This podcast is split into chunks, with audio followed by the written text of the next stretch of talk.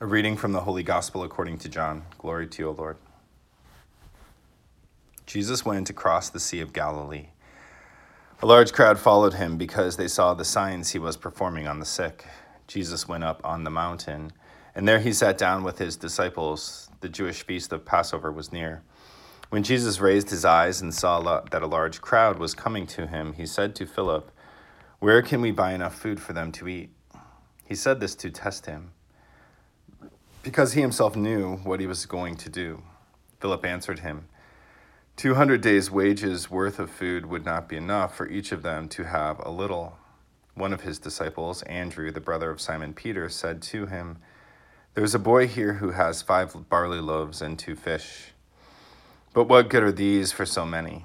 Jesus said, Have the people recline.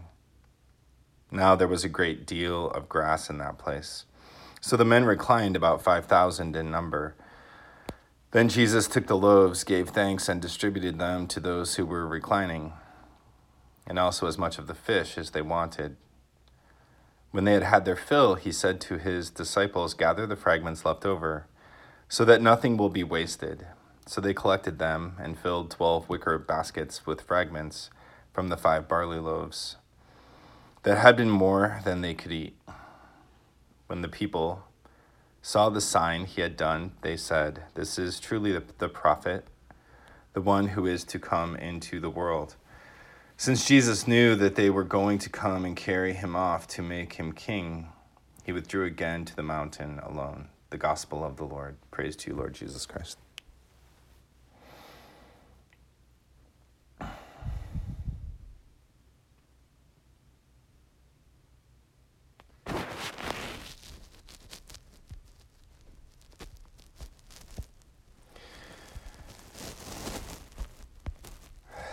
When our Lord sees the, a large crowd,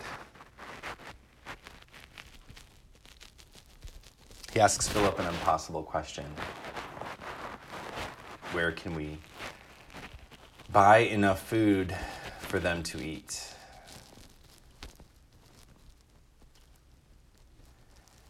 And when Philip explains to him that it would take 200 days' wages worth of food to feed them. He simply says, Ask the people to recline. I've got this. I've got this. And Philip on faith and the other apostles on faith do as our Lord has asked them, and they have this miraculous multiplication of the loaves and the fishes.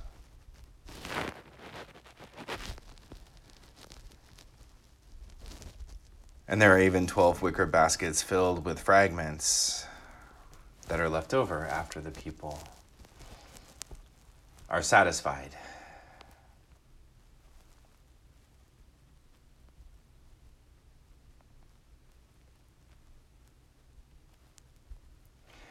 And what we learn from this passage is that when things seem impossible and we go to our Lord with that impossible situation, Lord, how am I going to be able to get all this done, Lord? How am I going to manage my household, Lord? How am I going to endure this pain? He looks at us and he says, I've got this.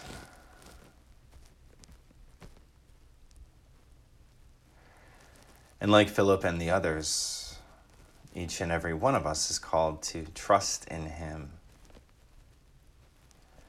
to trust that He's got this.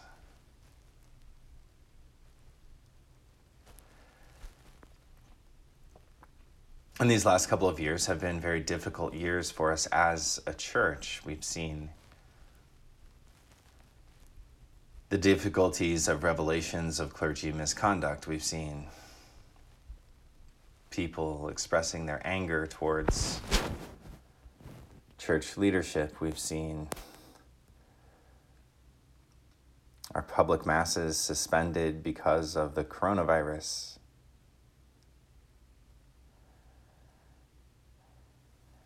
And in the midst of that, we can feel very empty or we can feel very hungry.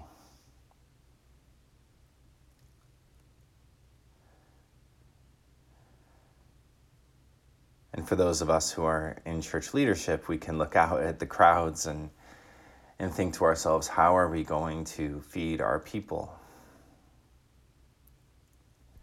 And our Lord continues to say, I've got this.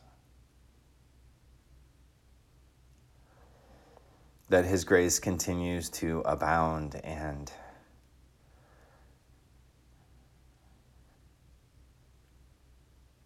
continues to be multiplied.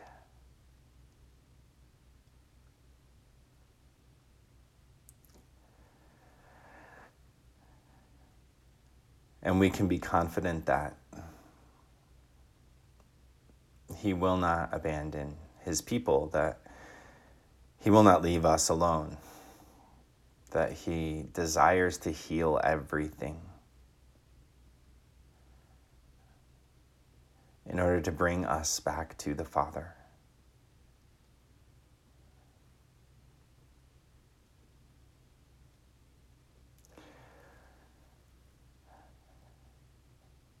And we can be confident in that and we can trust in that. In the first reading from the Acts of the Apostles, Gamaliel says to the Sanhedrin, if what they're doing is from themselves, it will die away. But if it's from God, there's nothing we can do to prevent it.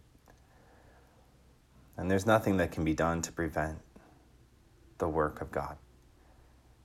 There's nothing that can be done to prevent the grace that our Lord wishes to bestow upon us at this time, in this moment, in these days. And so today, let us pray that our Lord multiply our trust in Him. That in the midst of our own doubt or our own uncertainty or our own feeling of being overwhelmed, that we're able to look upon Him and see Him looking back at us and saying, I've got this. And that His grace, His love, His mercy will also be multiplied in our own hearts, in our families, in our church, and throughout the entire world. And we pray together the prayer of spiritual communion. Lord Jesus Christ Although I cannot now receive you in the most holy sacrament of the altar, I ask you to come spiritually into my heart and abide with me forever. You in me and I in thee, in time and in eternity. Amen.